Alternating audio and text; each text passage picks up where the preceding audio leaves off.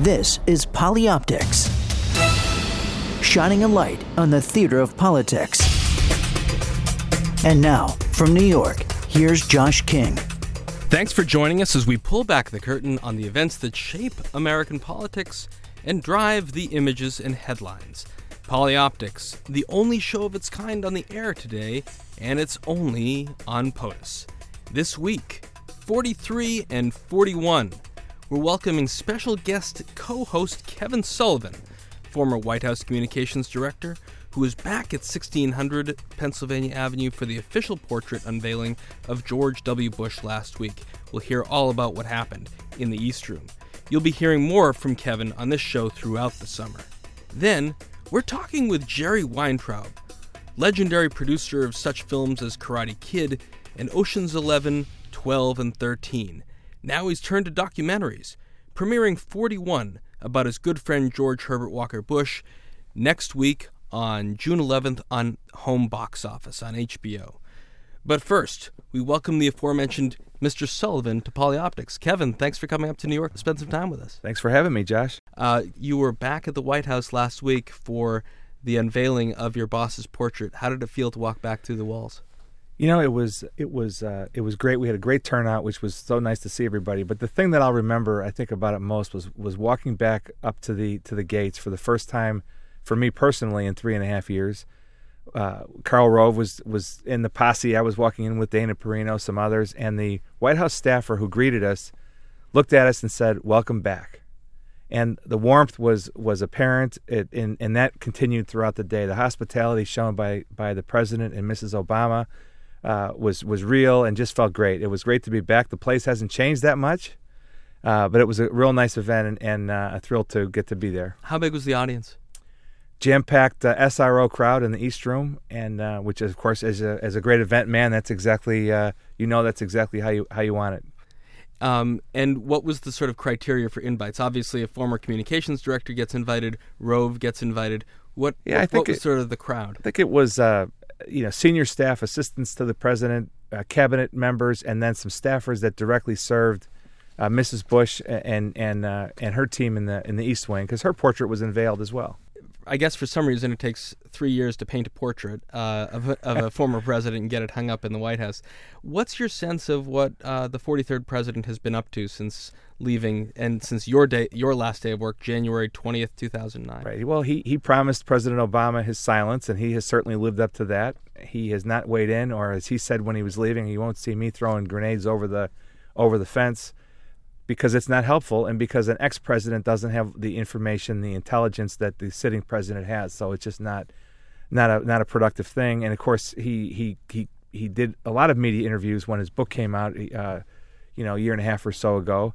Uh, but other than that, he is focused on Wounded Warrior fundraising and and building the uh, the presidential center that'll open on the campus of SMU in April of of uh, next year. Have you been involved in any of the discussions about what's going to go into the content and the, the ideas that behind the, the, exhibits for the president's life? I've kept up uh, on the. There's a series of regular conference calls, and there's some some email that gets sent around. So I, I know it's a he has a robust policy agenda that's really already underway, focusing on a few areas: women's issues in Afghanistan, education is one, freedom agenda, of course, is another one. He's already had a pretty impressive slate of of uh, speakers come in there and, and some forums that they've held. So it'll it'll be uh, it'll be a uh, combination of the museum and the presidential library plus a living, breathing, active uh, policy center.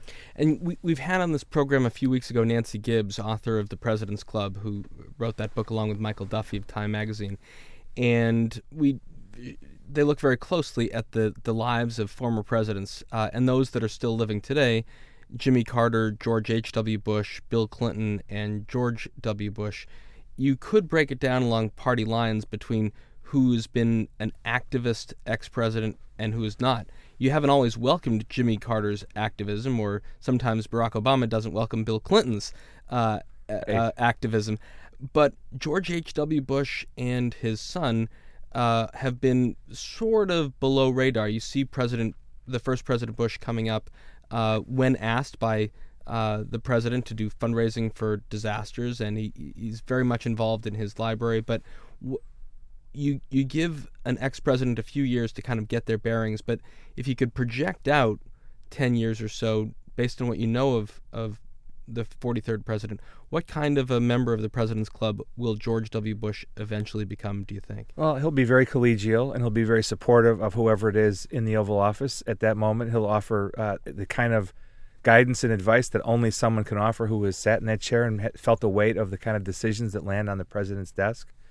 Uh, and and I think he'll he'll his presidency, of course, is going to be defined by 9/11. So those kind of issues will be will continue to be important with him, along with some of the domestic issues like education that he championed uh, mostly you know throughout his presidency, but especially uh, prior to 9/11.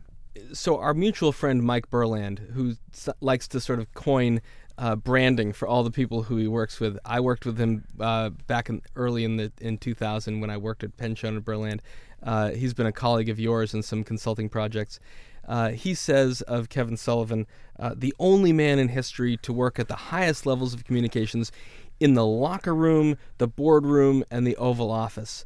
Uh, he's referencing, of course, your long tenure with the Dallas Mavericks from their founding, your work at NBC Sports, your work at, at uh, NBC Universal, and then coming to the White House. Uh, you you were you were sort of the cleanup hitter at the White House. You you turned out the lights. What did you do right after that? Well, after leaving the White House, and I certainly was part of a team, and there were a lot of people who who uh, who were involved in, in, in much uh, greater and more meaningful ways than, than I was. But but uh, I was a member of the senior staff. It was a great honor and a privilege to have the chance to do that. And upon leaving there, I, I started my own consulting practice to be able to take the experiences that I've had. I've been really really fortunate to get to work in things like sports, entertainment, television, uh, and then of course the experience at the Department of Education and then at the White House to, to get a feel that that what public service can mean in a career in government and uh, in politics. So. Uh, try to wrap up all those experiences and make them available to my clients as, as best I can in a way that hopefully will, will help them.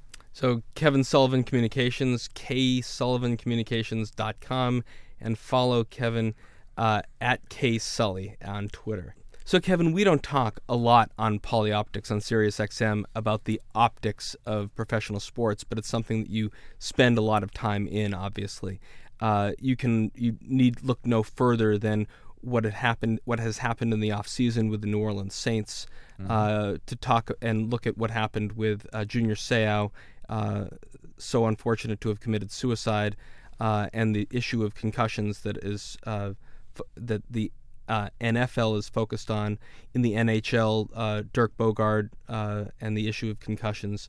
Uh, basketball, a wonderful playoffs that we're in the middle of, but a strike shortened season. Um, what's the state of American sports optics today, and, and how are they dealing with the various issues that the various leagues and teams are facing? You know, I, I think the, the leagues and the teams deal with those issues, uh, you, you know, as best they can. But the point I would make about the state of sports is I don't think the fans care about that as much as they do about the games. And you know, TV ratings continue to go up. Uh, live sports is the one thing that's DVR proof. We've seen uh, advertising rights fees for, for sports properties continue to go up and up. So, you know, I don't know where the where the uh, where the ceiling is because it, sports continue to grow in popularity pretty much across the board, in spite of some of those challenges uh, that you mentioned that are out there. Except, you know, I, I would say that I am the I am the world's most fervent Jewish northeastern bred NASCAR fan. and NASCAR is having a little problem filling the seats, aren't they? Well, they they have bounced back a little bit this year. They did have a three or four year period where TV ratings were down, and the the economy hit them hard. I mean, they lost sponsorship a number of race teams. No more twenty million dollar teams. Right. The the the the, uh, the, recession hit them really hard, probably harder than any sport because the it, it's an expensive enterprise to uh, to participate in, obviously. But but I think I think NASCAR is head is back headed in the right direction too.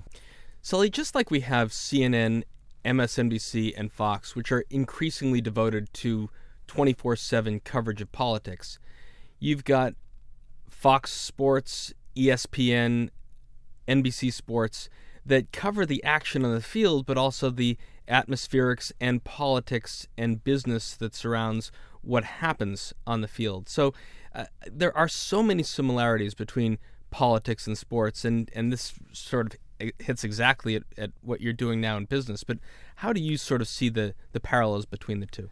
Well, there's a lot in common. Number one, winners and losers, and fans jumping on and off, constituents jumping on and off bandwagons. But the number one similarity is passion and emotion. Uh, it's personal. you know, a candidate that you pull for, a policy that you fight for, you you advocate for. You, it's personal. It affects you at home, and you, and you really care about it. Sports has that that that emotion, that passion. I'll tell you that from a communication standpoint, the biggest difference is message discipline. If you're the PR director for the New York Giants, the Super Bowl champions, you have a locker room of 50 players that you, you can't tell each one of those guys what to say or what not to say or give them talking points or messaging. You can be available to help them. They have a great VP of communications in Pat Hanlon. He's got 50 guys. He's got 16 assistant coaches or whatever it is. He's got a head coach. He's got a general manager. He's got a team president. He's got an owner. Each one of them at various times of the week are available to the media. And each one of them may have a little bit of a different take on things or a little bit of a different agenda than, than the other one.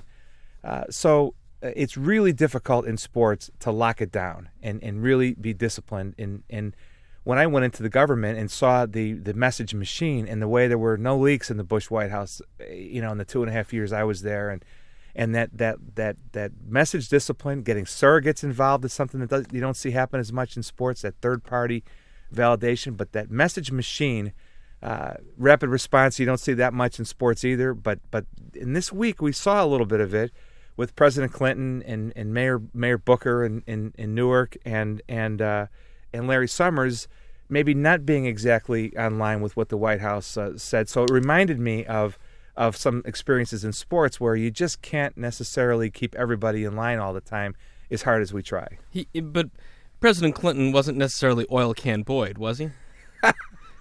Nor was he Steve Carlton, you know, the the the mummy uh, who who didn't speak to reporters for a long time. But you know, it's just it's just one of those things that that that uh, you that uh, the, the, political process is so built around message and message discipline, and I, and I think that is a huge difference in the, the sports world where the personalities really do uh, run free, and and uh, and it's awful difficult for a communications director to get everybody aligned because there's so many uh, people and so many different agendas. In the modern locker room, the way a team controls uh, its image, what has been the trend between allowing reporters, cameras, and microphones into the actual dressing area of the players versus the controlled media availability with the planned step and repeat backdrop after the game? Well, there's much greater access in sports.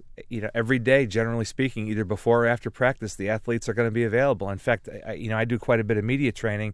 And this year, I remember being in the uh, in the spring training clubhouse of the Los Angeles Angels, watching the reporters just kind of eavesdrop you know, they just can kind of hang around and listen to conversations that are taking place between uh, teammates at, at their lockers on a you know a slow uh, day of spring training practice, and so they're just available all the time. Now in the NFL, there's a real structure to it where the you know the coach is available one day, and, and you know there's the players are available on Wednesday or whatever whatever it is. Uh, but I think you know the NBA, the NHL, Major League Baseball, the, the, the sports that play every day uh, there is enormous access to the players and coaches, and that that uh, is one of the differences, you know, between practicing the art of communications uh, in those uh, venues as opposed to in Washington. So, taking to the next level, people like Chad Ochocinco and others who realize that NFL, if you look at one version of the acronym, means not for long. They need to establish their brands and their careers post football. They're establishing Twitter followings of north of a million followers and they are and they and they're pretty good communicators in their own right. How do you advise team owners and coaches and players about how to create the right reputation and personality through social media? I, I tell them use Twitter with a purpose. It's not texting. It's it's it's not uh, goofing off with your friends. The idea, the purpose is to connect with the fans, and the studies show that when a fan feels that connection, you know, a retweet is the digital autograph of of today. And when a fan feels that connection, they will be devoted to that player and that team. They'll buy tickets, they'll listen on the radio, they'll watch on TV. You know, they'll show up at the ballpark or the arena or the stadium. And and so I, I advise them do it with a purpose. You know, talk about the things that the media won't necessarily talk about. Your your work in the community. Be your own syndicator. Be your own publisher. And of course, there's lots of do's and don'ts about the right way to do it. But but the point is, is just have a game plan uh, to do it in a way that connects you with fans and potential fans, and for some players, sponsors, and potential sponsors. Uh, you know, you mentioned the NFL; their lifespan is three or four years for most guys, and so uh, showing that you've got a little personality in the appropriate way on, on social media is a way to to maybe get some endorsements or some broadcasting opportunities when you're playing days are over. As a person who advises specific teams and players, uh, help our listeners understand because you do see some very well known players who excel on the court or on the field, and yet they're also tweet, tweeting 24 7. Are they doing the actual keying in, or do they have their posse or their people do it? Happens both ways. There are there are some that have other people do it. I think for the most part, Twitter is pretty authentic, and Facebook pages are, are farmed out, to, you know, sourced out to uh, a, a firm to, to, to do for these guys. But the reason you see so many mistakes is because they do it themselves, and the emotion after a game uh, you know, they insert themselves into other people's controversies. They they do something after a game they shouldn't do. Uh, you know, I always tell them if, if you're if you're not uh, if you can't imagine this is a one minute press conference, picture the cameras in the back of the room and the notepads in the front of the room and the microphones. If you can't see it that way, and you're you're you're not in the right frame of mind, give your give your your iPhone to your teammate for a few minutes because you can't undo it obviously once it's out there. That's right. The episode this season, while he's having this amazing season, Dan Gronkowski uses his uh, his picture phone in the wrong way and pisses off Coach Belichick, doesn't he? Well, he's supposed to have a sprained ankle and he's out at a disco, you know. So not a smart uh, not a smart move. These guys do do uh, a lot of good on Twitter. There are a lot of a lot of players that are good at it. Uh, but the mistakes continue. You know, Rashard Mendenhall basically taken up for Bin Laden, cost him his endorsement with Champion, uh, big big fine uh, I could we could talk for, for hours on, on mistakes that have been made, but there are guys that do a good job to do it as well. Brandon Phillips with the Cincinnati Reds was a, you know great player with a terrible image, and he took to Twitter to almost on a retail one on one basis rebuild his relationship with the fans. He has contests, he meets people for lunch. It's really interesting how how he has uh, taken that that idea that you can make a connection and really really uh, played it out to the hilt. So it was during the 1990s, and I'm thinking about uh, the post event press conferences that are happening in Major League Sports. I think a lot of NBA finals, maybe some Masters, and the beginning emergence of the step and repeat pattern to get a visual message in in the picture during post event press conferences. And I'm saying, I'm a big fan of Ronald Reagan. Uh, I like George Bush. I work for President Bill Clinton, and you can't distinguish between events that they're doing because they're always in front of a hotel supplied blue drape. Why can't there be step and repeat patterns to help message projection in politics? I bring that into the Clinton administration. It's only advanced manyfold through people like Scott Sforza, Adam Belmar, Kevin Sullivan in the in the Bush world. Uh, but you do see this constant pattern of politics learning from sports, sports learning from politics, because it is all about building and protecting your brand, isn't it? That's right, and, and I'll tell you the, the the notion of the perfect apology is something that sports could learn more from. I think in the in the world of politics, athletes get in trouble all the time, and, and usually it takes them two or three times, or often it takes them two or three times to get the apology right, and that's not something that you see uh, as much. You know, Washington, there's that that long-standing tell it first, tell it all, and tell it yourself uh, discipline that that's there. Uh, so the two the two fields learn from each other all the time, and I and I think you know I've been asked by players, is it okay for me to talk about politics? Can I tweet about politics? And and I always tell them no because.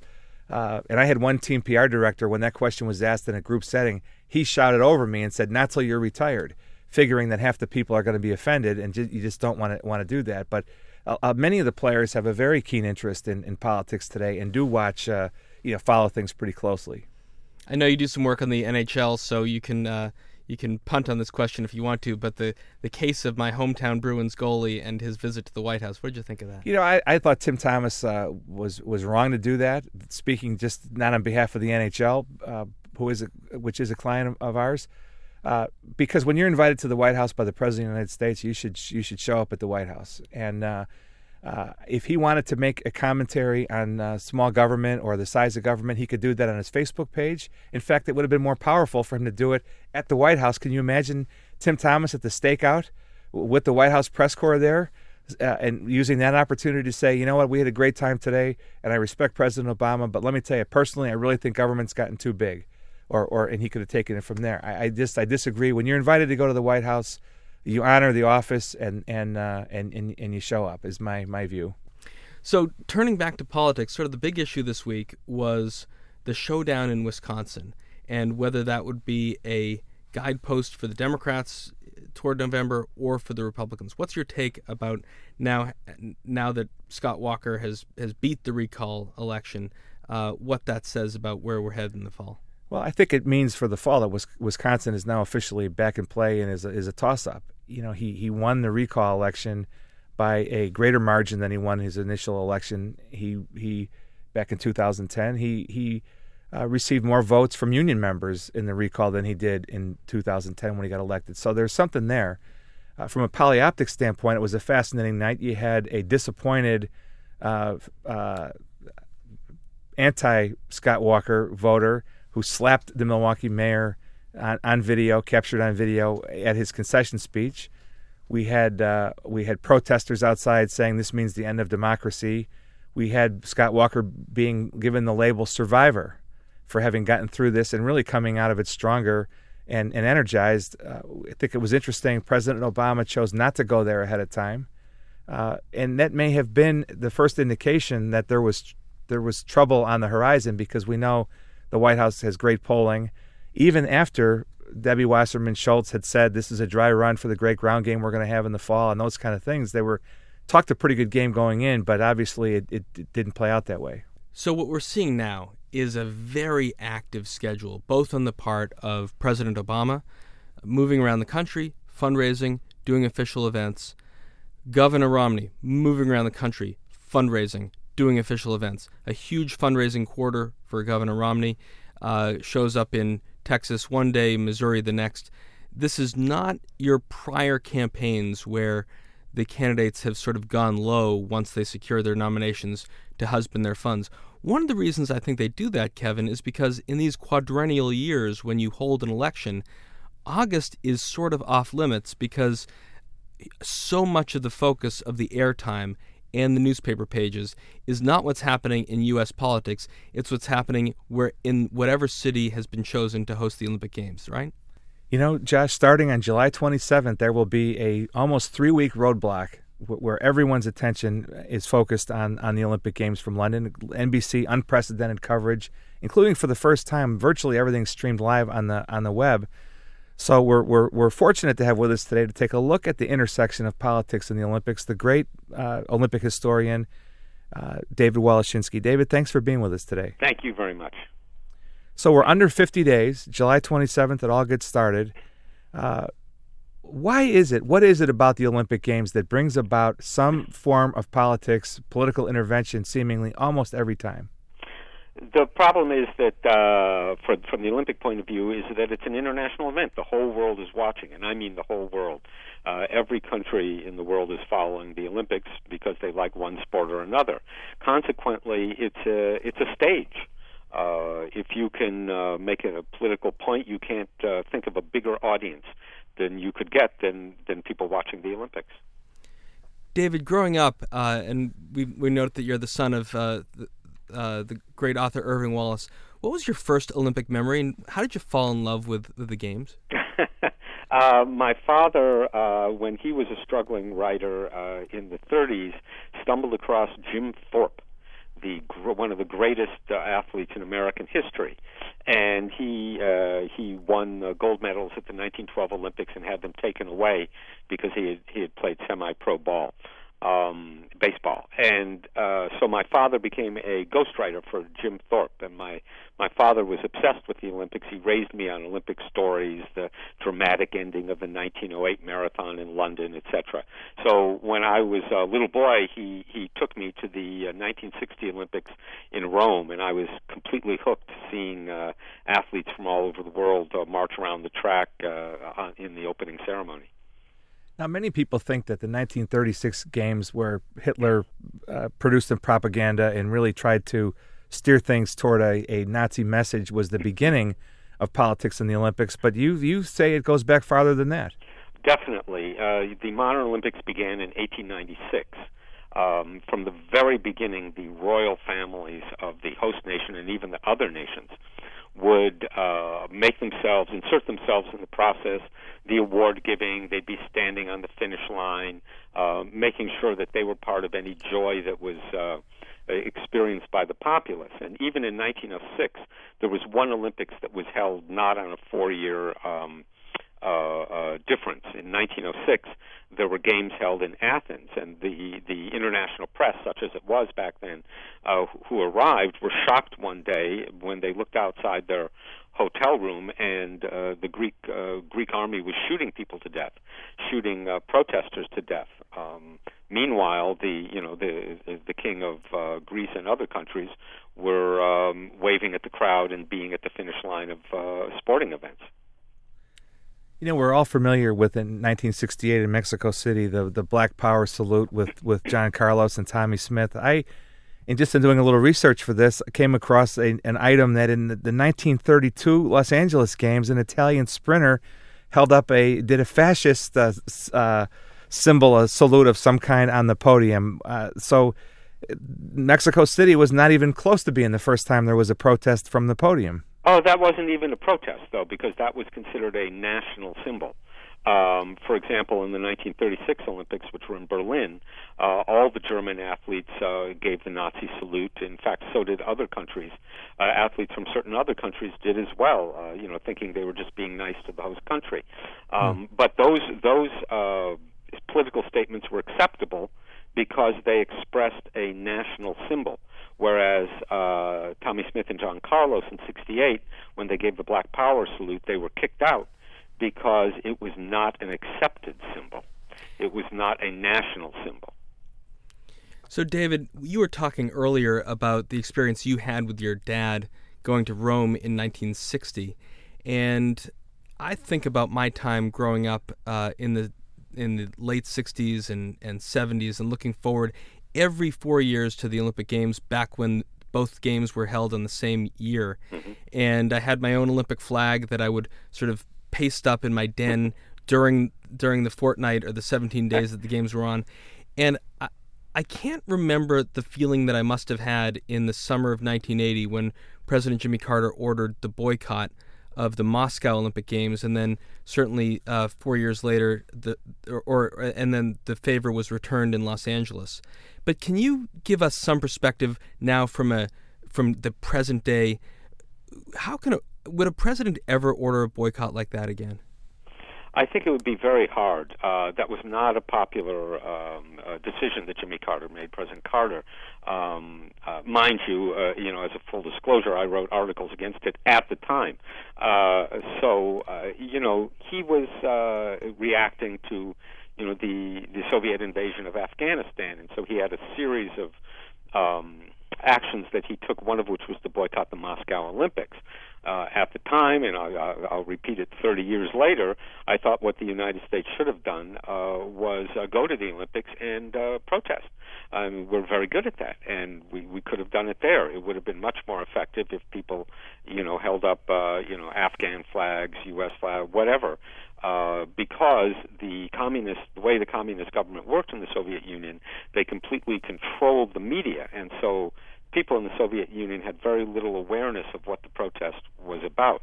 I think that there was a sense after 1980 that um, this had backfired. First of all, because it led to a, a boycott of the 84 Olympics in Los Angeles, and also because uh, the only people who suffered really were the athletes. So you don't want to punish the athletes for something that their their government has done. You know, this this year, of course, is the 40th anniversary of the the horrible tragedy in Munich uh, with the with the murder of the Israeli athletes. Uh, the IOC has made a decision, as I understand it, not to not to observe or commemorate that tragedy at all during the London Games. Do you think that was the right call? Uh, I thought uh, personally that uh, a moment of silence would have been appropriate. Um, there have been moments of silence before in the Olympics, for ex- and not in, you know, because of deaths that happen, but also um, at the uh, 1994 games, I believe it was, the Winter Olympics, there was a moment of silence on the 10th anniversary of uh, uh, the Sarajevo, Sarajevo games because there was fighting going on there. Perhaps it was 92. And uh, so it's not like there was no precedent for having a moment of silence in honor of something a few years after it happened. David, in terms of the coverage of the Olympics, those of us who have a memory just vaguely of the 1972 games, and I was seven years old at the time, remember people like Jim McKay and how they turned from being a Olympics host to a news reporter. They, if they remember the, the coverage of the book about Howard Cosell last year. You remember the controversy of whether Cosell would actually report on what was going on or be on the sidelines. But how do you think, in terms of the way NBC, which has managed coverage of the Olympics over so many recent cycles, has dealt with the posture of having news professionals on scene during Olympics in case things happen? It's a very difficult situation. For example, uh, in Atlanta, where you had a bombing, and I uh, was very close to it. I walked across the spot, not realizing, of course, 16 minutes before the bomb went off, heard the bomb. Uh, we immediately went into news mode. And by the way, there was a moment of silence uh, that the next morning before uh, each each event began at each venue. Um, there are certain, uh, excuse me for saying it, certain uh, financial considerations. For example, the last Olympics in Beijing, uh, this is a dictatorship. It's a. Uh, I've been there many, many times.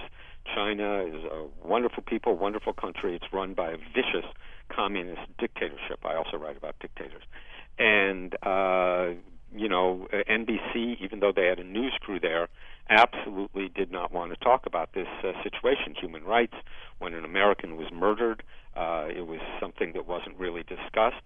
And uh, NBC, which once used to be an independent entity, uh, is now owned by General Electric, which that year put $5 billion worth of investments into China. So you have, uh, you know, the NBC News crew is great, but uh, they are under constraints by their bosses. You know, I, I had the uh, the the privilege of, of going to Beijing with President Bush when I worked at the White House, and we, you know we talk on this on this program about polyoptics and images, and, and we had a situation there where Russia was uh, was invading Georgia, and the president. This was the first time a sitting president had gone to an overseas Olympics. That's right. And uh, and he wanted to go to support the athletes, and and of course, obviously, he had meetings, you know, with with. Uh, with uh, officials in China, and there was some diplomacy that, that took place, and some he felt there were advantages to the U.S. for, for him showing them the you know the courtesy of, of going there, and yet here we we had to balance from a communication standpoint the um, you know the president giving a statement about how we oppose Russia's invasion of Georgia. At the same time, he is seen at, at athletic venues, uh, encouraging the athletes and, and that sort of thing. It was a, it was a it was a a, a fine line that we had to walk, and, and I think uh, President Bush walked it. But uh, and he did some things while he was there on the human rights front, like attend one of the house churches, and uh, and, and spoke about that publicly. And, and his view was that he could accomplish more by going there, engaging with them, than by insulting them with a stay-at-home protest. How do you think, looking back on it a few years later, all that uh, played out? I think it was a terrible decision by President Bush because, as you said, no sitting president had ever attended uh, a foreign Olympics. you know, so that not attending was not an insult to the host country. It was simply precedent from what the United States has always done. So that he made this exception, that he broke the rule. Um, you know, attending the Olympics hosted by uh, a dictatorship was to me embarrassing as an American. And also, uh, uh, Vladimir Putin the president of uh, Russia uh, took advantage of Bush being there. It was almost like taunting him by uh, engaging in warfare for Georgia, knowing that that uh, President Bush, as a guest of, of China, couldn't do anything about it. Uh, so I thought that you know Putin, you know he he manipulated the situation, and I, I don't think it was necessary for a foreign leader to to go there. I mean, for an American or any other foreign leader to go to be present at the at the Beijing Games. Um, you see a situation uh, where the Euro, uh, the soccer Euro for for 2012, uh, held in uh, Poland and Ukraine. Uh, many uh, European leaders decided to not attend the games in Ukraine because of the repressive nature of the regime right now. Moving forward, David, to 2002, the Winter Olympics in Salt Lake City, a wonderful part of the country had never hosted an Olympics before. Um, and it, it ran into major management problems, fundraising problems, logistical snafus, construction problems. It needs someone to really put it together. But let's let's be let's be brutally honest with it. Is this something that Mitt Romney uh, had a, had a large effect on how the Olympics came out, or did he just sort of put a good polish on the final elements of putting the games together? well, I'll, I'll tell you. I'll give you a, certain perspective on that. First of all, if I can praise the people of Salt Lake City, they were great hosts and all you know the real work of putting that game together uh, uh, you know all credit goes to the people of Salt Lake City people of Utah they just did a wonderful job they were you know just you know sure there were problems but they did a great job um, there's a recent book I was reading about the 2002 uh, uh, scandal you know there was a, a bribery scandal and um, and I noticed that uh, Mitt Romney appeared on one page in that book you know, written from the point of view of the International Olympic Committee. Um, from the point of view of the Olympic movement, which is you know what I'm uh, uh, more involved in, uh, Mitt Romney was barely a footnote in the 2002 games. Uh, he he you know they needed a good face. He was the right person for that. He certainly did his job as he should have. He didn't make any mistakes uh, did fine, did a great job, but the job was being done for him. The actual logistics, the fundraising. Uh, there are probably a hundred or more people who could have done the same thing. I'm not saying that he did anything wrong by any means, but it would be a wild exaggeration to say that he saved the Olympic movement or even saved the Salt Lake City Olympics. David, what about looking ahead to London in terms of potential political uh, issues that could come up, or that once again that intersection of the Olympics? and politics happening? What are, what's in store? What what concerns me about London? First of all, London. You know, uh, the English and the British in general are crazy sport fans. So I, I expect great, great uh, fans at every venue in any sport. So that's a really good thing. It's kind of like Sydney in 2000. Uh, but um, what concerns me uh, in London and actually almost any Olympics from now on is the threat of terrorism not at the games, but at other places in the host city or country. Because if you look back at the two uh, uh, most recent violent incidents, the bombing in Atlanta in 1996, the murder of an American in Beijing in 2008, neither of these incidents took place at a secure Olympic venue. They took place at an, a non secured uh, venue in the Olympic City. Now, obviously, in London, they have uh, enormous uh, uh, experience and, and uh, sophistication in, in you know guarding against terrorism. They have had plenty of opportunities, unfortunately, and so the the surveillance, the the preparations are uh, almost beyond what we can imagine. So I, I'm hoping that that's sufficient. Before we wrap up, David, we should give you an opportunity to talk about allgov.com, a, uh, a, a website that you've recently launched. Yes, uh, allgov.com. What we do, we call it everything your government really does. We monitor 350 agencies of the U.S. government, what they say they do, what they really do. Um, biographies of the head of each of these agencies and departments written by journalists, not official biographies, and we do daily news uh, dealing with uh, all aspects of the U.S. government. Uh, it's almost uh, scandalous to say this, but it's nonpartisan. Uh, we just uh, last month launched AllGov France, and later this month we're launching AllGov California, which will be the first of 50 states. Well, David Wallechinsky, uh, Olympic historian, allgov.com, and creator, uh, along with uh, your parents, I guess, uh, uh, of the Book of Lists in 1977. That was a bible to this 12 this then 12 year old boy uh, in the age before Wikipedia. Uh, you you were Wikipedia to me, David. Thanks so much for joining us today. Okay, thank you.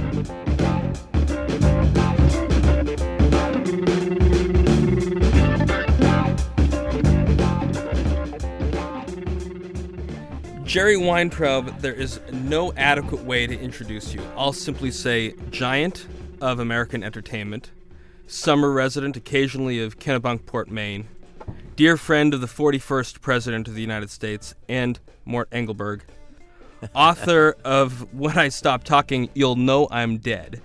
And with that, given that we're sitting across from each other, and that you are very much not dead, I'll just welcome you to Polyoptics. I'll shut up and let you start talking. Welcome to the show. Thank you very much. Well, Great. look, I, you've been on a roll, sir. I saw you on Morning Joe yesterday. I know from Susie that you're headed up to Kennebunkport tomorrow to, Right. to be with the 41st president on his 88th birthday Right. uh, and to premiere this film, Cinema Paradiso style. It must be a, a great thrill for you to do this for your friend and also for President Bush to, to see his life on screen.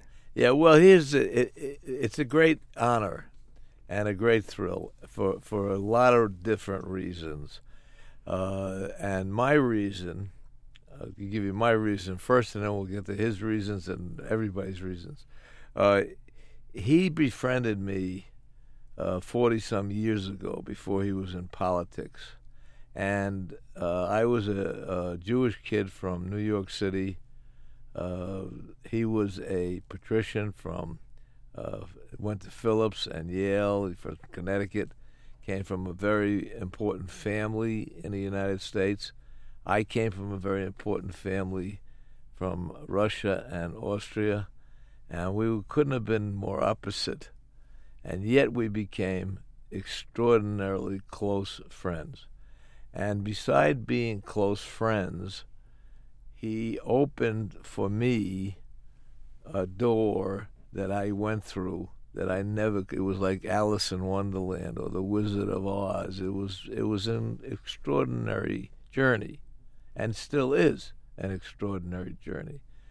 And because of of our closeness and and because he liked me and because I was always honest with him and he was always honest with me as opposite as opposite as we were we were very much the same so that kind of a relationship is is extraordinarily rare with people in general, but with a president of the United States, it's really rare.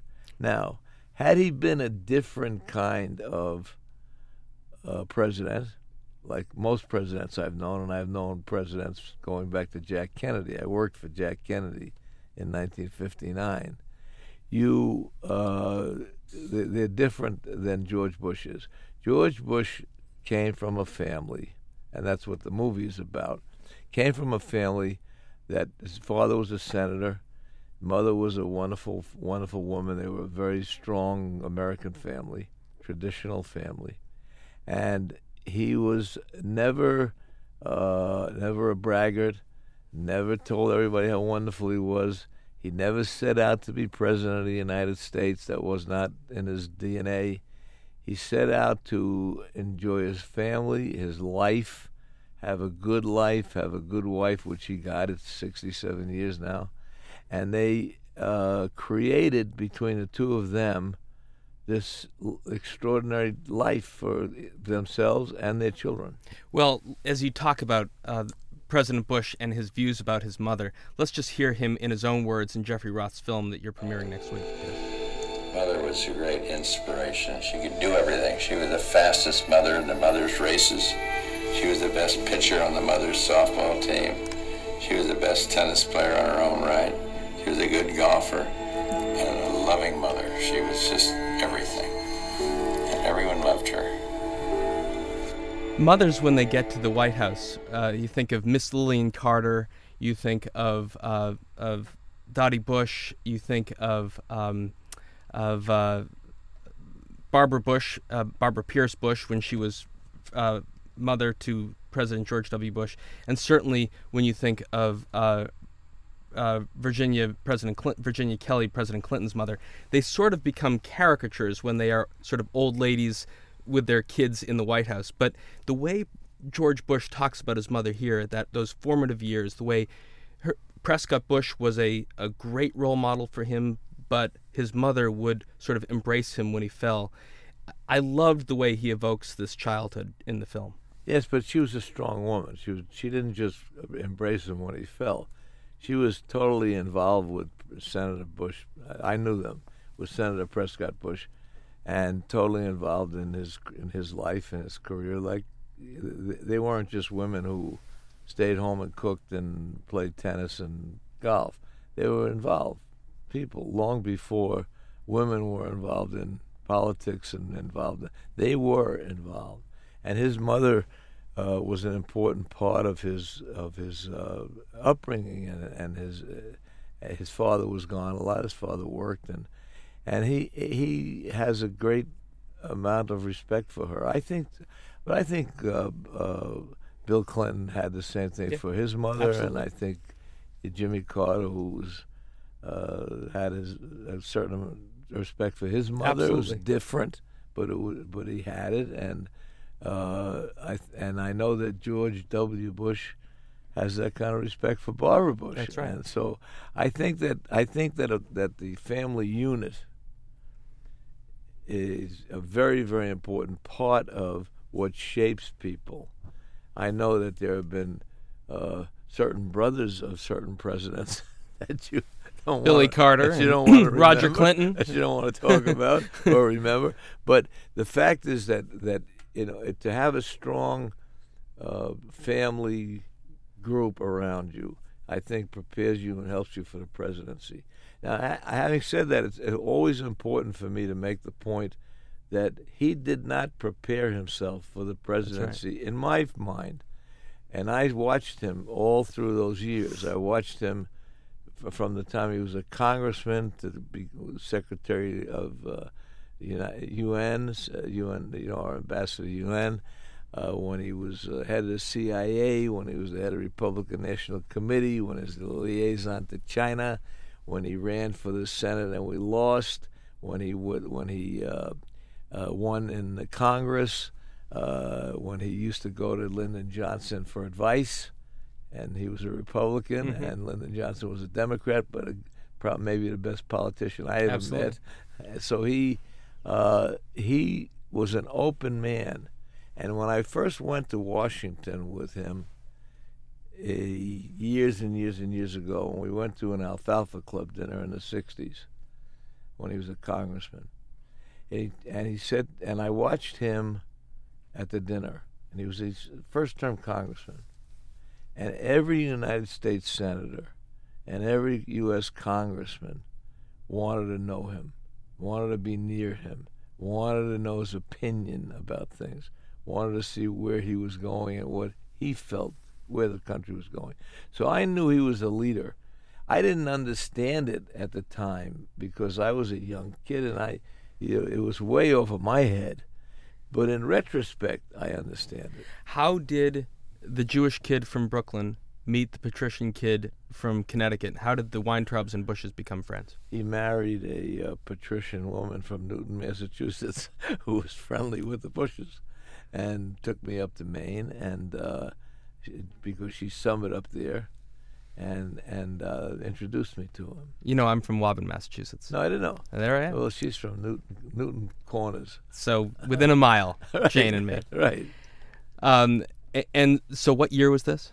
Uh, I don't know the year. It was uh, f- uh, 47 years ago, 48, Right. something like that. So you've said in some of the interviews, And I'm only 32. You're only 32, Jerry. Of course. How could I? How could I miss that point?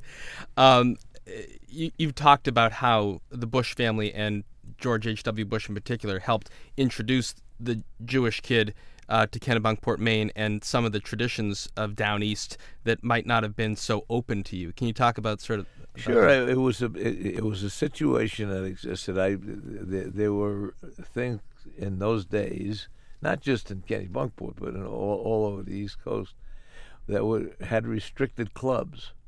They may still be around. I don't know, but they had restricted clubs. By restricted clubs, that meant if your name was Weintraub or Goldstein or Goldberg, you didn't get into those clubs, or for that matter. Uh, uh, Joey Soprano or That's right. Cicilline or whatever.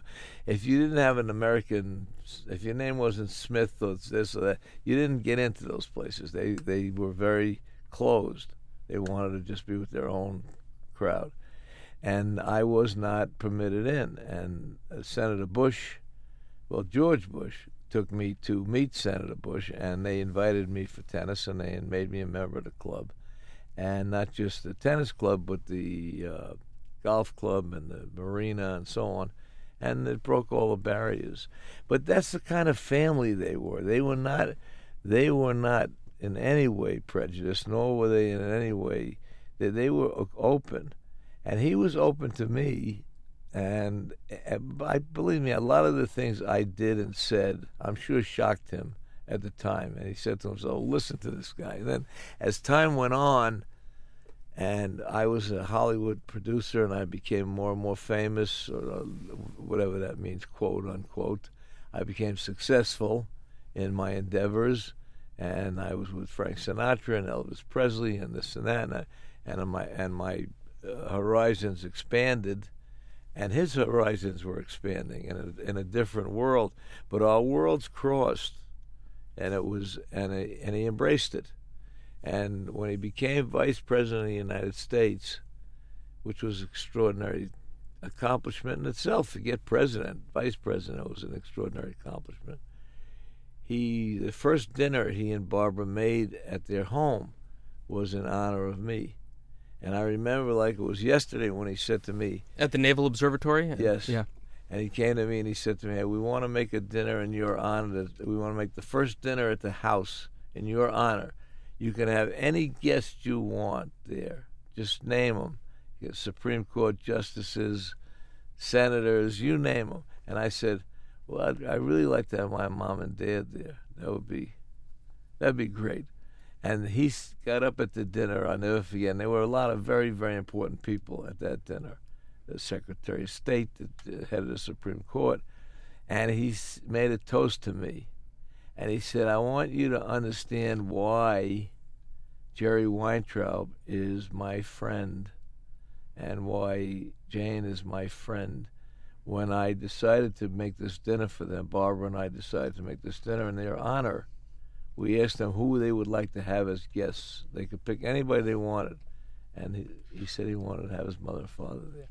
And that's exactly the answer that I would give. so, if you're such good friends of the Vice President of the United States, and you are looking down the barrel at uh, 1988 when he's running for president, I watched what Jeffrey Roth put in the film, and it's almost like a time capsule. You can't imagine that presidential campaigns were ever that quaint as they were in the summer of, of 88 when Bush is facing Dukakis. M- my sense is that he was so much a, of not a aggressive politician that had he faced any better competition than the Duke from Massachusetts, my governor, he it would have been hard for him to win in 88, right? No, I don't think so. I think that uh, uh, Bush is an aggressive politician. I don't. I, you know, I, I think President Bush was always an aggressive politician. He's very bright, and he's very smart politically, and he and he understands history. He's a history buff, and he reads a lot of history, and he believes history repeats itself. He didn't just by uh, get there by accident. It wasn't an accident he didn't set out to be vice president. He didn't set out to be president of the United States. But we had a lot of very good people around us. We had the Willie Horton ad. Yep, pretty, Lee Atwater, not pretty, bad. Lee Atwater, pretty tough stuff. I mean, you don't get tougher than Lee Atwater. So we had a lot of help and a lot of great people around us. And, and I think Dukakis, you know, when I look back at Dukakis, I admire all these guys. You know, yeah, sure. when you put yourself out there, absolutely. You know, somebody else is holding your coat. Absolutely. And when, when you're ready to step into that arena and expose yourself to that world, and since you've been in it, you understand it. You're exposing yourself to that world. You deserve a, an inordinate amount of credit. Absolutely, because it's tough. It's tough duty. But you you are a producer of talent. I mean, you go back to Led Zeppelin and Elvis and and Denver and the Ocean's Eleven series. You know when people can perform and when they can't. Bill Clinton could perform in front of a camera. Ross Perot, even in his way, could perform. Barack no. Obama. no, but I, I look. I, I, heard what, what the president said about Perot. Well, I'm saying it too. but you, but Jeffrey push, puts this piece in the film about the Oval Office statement that President Bush does on the eve of the occupation of Iraq, and he's being stage managed to put, put on his glasses and pull out the quote from from Saddam Hussein. And my only point is, I have great admiration for George H. W. Bush. Right. I just think that he ran into a buzzsaw of performing talent in 1992. he he got in in '88, but he was no Reagan in terms of a, a, man on the stage, nor a Bill Clinton. Okay, so we disagree. So the, the, the, fact is that you don't have to be Reagan on the stage, and there's only one Reagan. Yep. And you don't have to be Bill Clinton on the stage. There's only one Bill Clinton. And and Bill Clinton's a, an extraordinary politician, and Ronald Reagan was an extraordinary politician, and George Bush was an extraordinary politician. And he didn't run into a buzzsaw in 92. He ran into Ross Perot, who lied to him and took 20% of the vote. Yep. And that's what cost him the election. Without that, he would have won the election, would have walked away with the election. I don't care if he was, and, and this, you, the word stage managed yep. is, a, is a, a, a difficult word for me to handle because I stage manage everything. Yep. You know, that's what I do for a living. But you don't stage manage those moments. Those moments happen. Dukakis wearing a, a hat and a tank lost him the election. It was Absolutely. a visual look. Uh, if I could look at one thing that George Bush did visually, and I haven't had this discussion with him, maybe I did. I might have had it. I am not sure. I can't remember. But if he did one thing in that election that was upsetting to me, it was when he looked at his watch during the debate. So these little things. Totally. See, you are astute politically and that's why I'm glad now that I came into this interview because I haven't done this in a very long time because I stay away from politics now. I really don't I don't care that much anymore about politics except I like this country to succeed and I hope we get the best man in and I hope we find the center. Right. Because if we don't find the center, we're in trouble. We can't go to the left and we can't go to the right. We got to find the center. So if we can do that, that would be great. But George Bush I, when people say to me, "Was he a good politician? Is he a good politician?" Uh, did, did, he wasn't great on television. He didn't connect like they talk about Romney now. You know, they're, they're doing the same thing with Romney now. Romney's up against one of the great orators I've ever heard. Obama's a great speaker. There's no question about it. He's a rock star, but he's got a lot of a lot of headaches ahead of him. That's right. A lot of headaches, and he is a rock star he could lose this thing because rock star just because you're a rock star doesn't mean you win the election. He's got an 8.2 percent uh, unemployment rate. If it goes to 8.5, he's he's toast. So and if and if he happens to put on a hat like Dukakis had on, he'll be toast. So you, you know, there's only these little things that happen. No, you're absolutely right, Jerry. You you bring up the looking at the watch moment. There was the supermarket checkout scanner moment, right. uh, and and as President Bush himself says in the film, he was hurt politically in '92 because of the theatrics of the '88 convention, in which he says, "Read my lips, no new taxes," and he says that it it hurt him in '92 not so much because he had a revenue enhancement, as he says in the film, but because he was so th- the one sort of out of character moment for George H.W. Bush on stage in the 92 convention was that that applause line read my lips and he talks about it in the film. Yes but let's let's let's look at let's look at history a little bit. If you if you look at history and you look at bill clinton and you look at everybody you're talking about and then go back to uh, look what is the first visual I, am a visual guy. Absolutely. You know, I talk in visual terms. But what is the first visual you think about with George W. Bush? Mission accomplished. You see, you see a banner. It says mission accomplished. Mission wasn't accomplished. Therefore, he's going to live with that that moment forever. Now, if you think for one second that George W. Bush uh, made that banner in the bottom of the White House himself and painted it and took it out to the ship and put it up. He did not do that. Somebody else, some group, some would have been team. me, Jerry. All right. In a Clinton administration, it would have been me Okay. thinking, "Well, boy, I'm going to get these Okay. three words in the Okay. in the shot." All right. So some team went out to that ship without discussing it with him, I'm sure, and without discussing it with whoever Karl Rove or whoever his, his confidants were at the moment, and and and put this banner up. This banner will live infamously in history. Somebody wrote those words for for George Senior, George George uh, Herbert Walker Bush. I don't know who. I really don't know who. I have never discussed the words with him. The "Read My Lips" line. It was dramatic. It was as dramatic as you could get. And if there had never been any new taxes, "Read My Lips," no new taxes would have gone down in history as one of the great moments of in political history. So you can't. It's it's so hard to put a, a, a, a, a pin in these things. And I and I do. I have watched and I have been around politics, as you can see, for a very very long time. I'm a student of politics. I love it. I, used to love it. I don't love it so much anymore. I used to love it. I used to live, you know, 24 7 with it you can never really blame any one person in a political campaign or any one person for what is said. Uh, you know, th- this wall will come down. Right. It could be in Berlin. Uh, yeah, I mean, all these these little things that happen on the way in a in a president's life. Star Wars.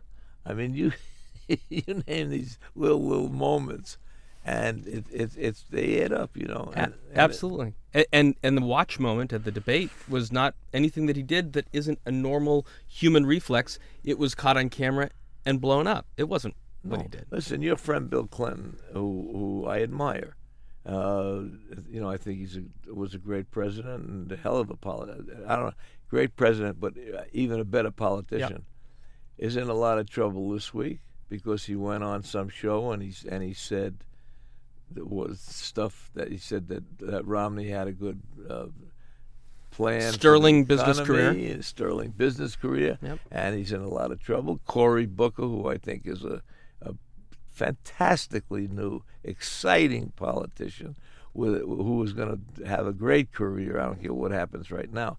I read an, a headline this morning that, that, that said, We're getting rid of Cory Booker. He's out. He's finished. So all of that this stuff is just it just piles it piles it piles. But it's i don't really think it's the candidate. And i don't think that you can take uh, george uh, uh, w, george herbert walker bush and say that because he said no new taxes at the convention that that's what cost him the presidency. No i, I think that's right. And he says in the film I mean, that was a tough summer, the summer of 1992. Ross Perot grabbing grabbing that percentage of the vote. I think I wrote it down. He says, "I don't have anything to say about Ross Perot. He, uh, he, I think he cost me the election, and I don't like him." He doesn't like him. I don't like him either. um, has uh, President Bush been able to screen the film yet? yes. How does he? How does he, like it? he like loves it? it?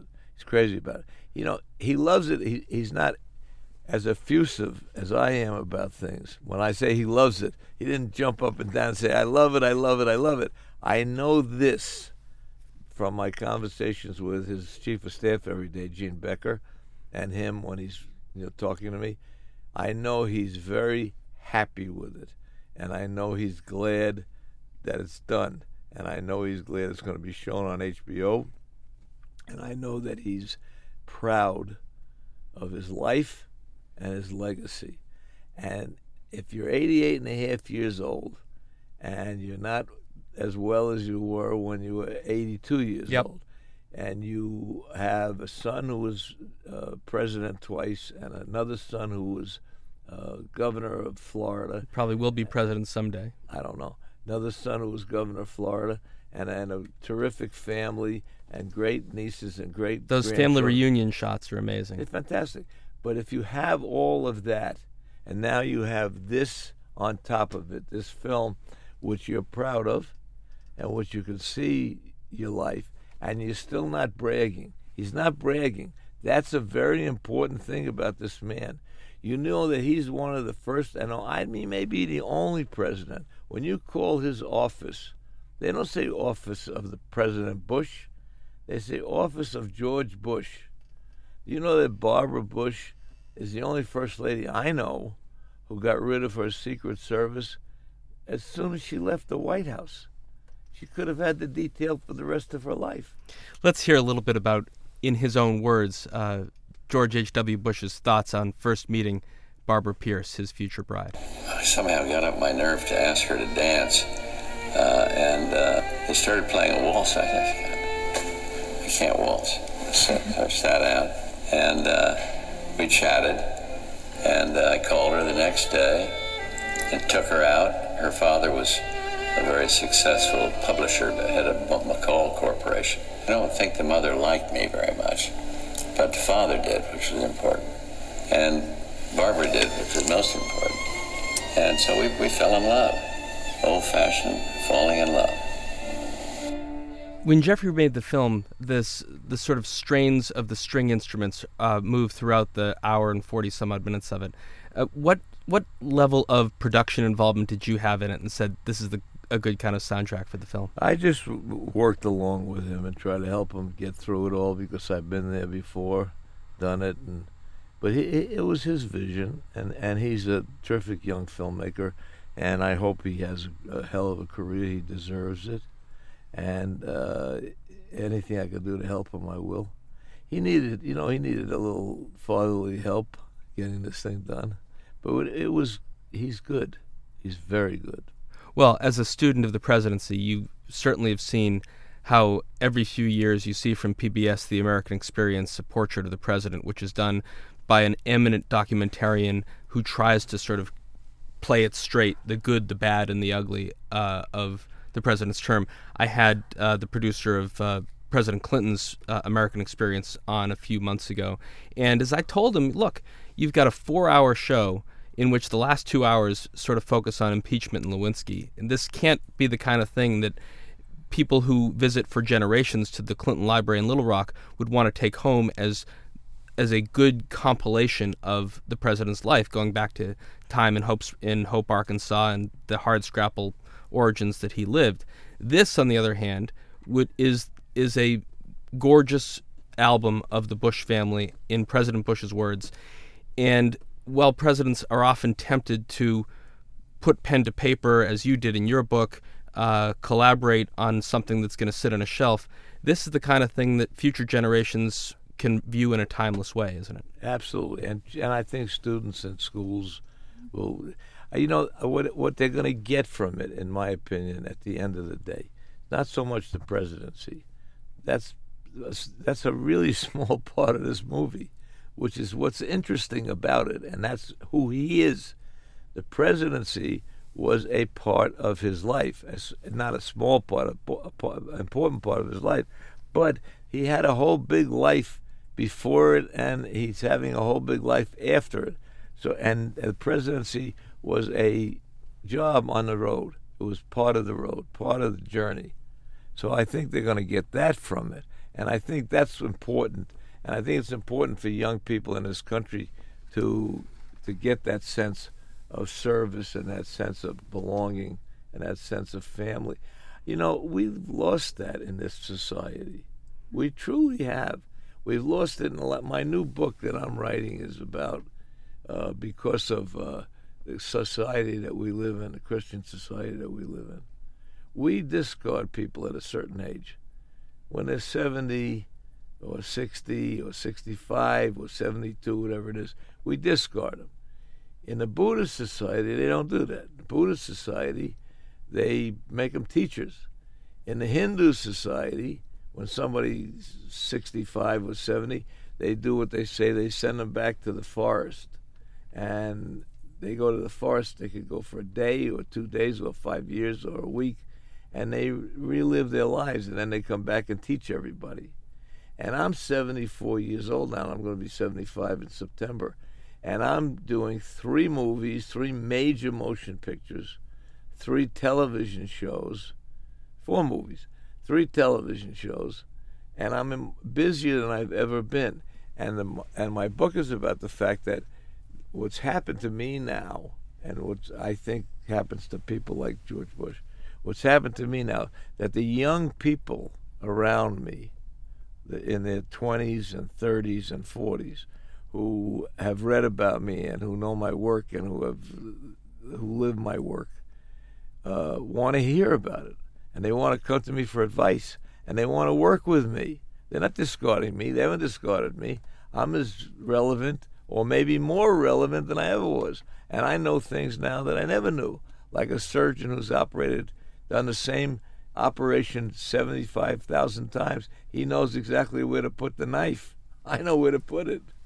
You're listening to our conversation with Jerry Weintraub on SiriusXM Polioptics, Politics of the United States. Jerry, some of the most iconographic polioptic images of the last 50 years involve people that you work closely with. It was the sheen that Frank Sinatra gave to Jack Kennedy, or vice versa, in uh, as Kennedy made his march toward the presidency and in those few years in which he was in office. And conversely, this icon- iconographic image of Elvis in the Oval Office with President Nixon.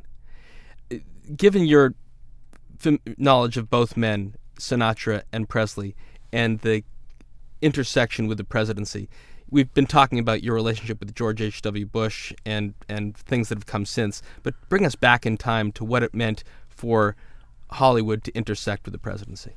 Well, first of all, Hollywood and politics and Hollywood and Washington have always intersected. They, they, they just they kind of find each other for whatever reason.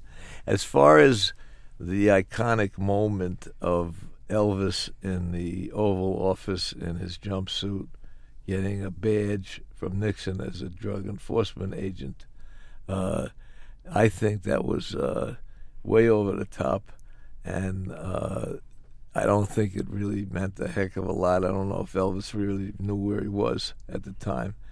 And for Nixon, it was a good photo op. You know, Elvis, a very popular guy, and taking a picture with Elvis Presley for a guy like Nixon, who was not a man of the people necessarily, it made him a man of the people. Maybe it made him more popular in certain parts of the country. As far as Sinatra and uh, and Kennedy were concerned, those were the years of Camelot, and uh, it was a natural there was a natural affinity between Sinatra and Kennedy. I don't think Sinatra brought any big shine to uh, Kennedy. Uh, Kennedy may have brought more more of it to Sinatra than Sinatra brought to him, and and I and at the end of the day, I don't know if George Clooney is going to help Barack Obama or hurt Barack Obama. And I don't know if uh, Anna Wintour is going to help Barack Obama or hurt Barack Obama. So I, all these these alliances that seem to form between my world and the political world is, are sometimes, I think, overblown in people's minds. I don't think people vote for a president because an actor tells them to. Or not. now Having said that, it's very, very important to know for you to know that I feel that George Clooney is very astute politically, and I feel that he should have his say, like everybody else. And you know, I told that to Bill O'Reilly when he said to me, "What about these Hollywood liberals?" I said, "What?" I said, "What about you crazy conservatives?" You know, that's not. He's allowed his viewpoint of view. We live in a free country. That's what makes America great. And I think that that uh, actors should be able to say what they want to say and do what they want to do and go out and raise money for who they want to go out and raise money for. And I think it's all also it's all a lot of fun, but I don't think that's what wins elections. And I don't think Elvis uh, did anything very important for Nixon except it was a good photo op. And I don't think that uh, Frank did anything that important for for uh, Kennedy except good photo ops. Good photo ops are what polioptics are all about, sir. Jerry Weintraub, giant of American entertainment, as I said at the beginning of our conversation with him. Thanks so much for spending some time with us on Polioptics. Safe travels as you head up to Kennebunkport. Best wishes to the president. Have a wonderful premiere and a great show on HBO beginning on June 14th. Can't wait to see it again. Thanks so much. I really do appreciate it. I had a great time. That's it for another edition of Polioptics. You hear us each Saturday on SiriusXM Channel 124, POTUS, Politics of the United States. Missed any previous episode? Find them all on polioptics.com and follow us on Twitter at polyoptics. Keep your eyes on the visual, think about how it moves you, and we'll talk about it next week. Thanks for listening. I'm Josh King, and you're on POTUS.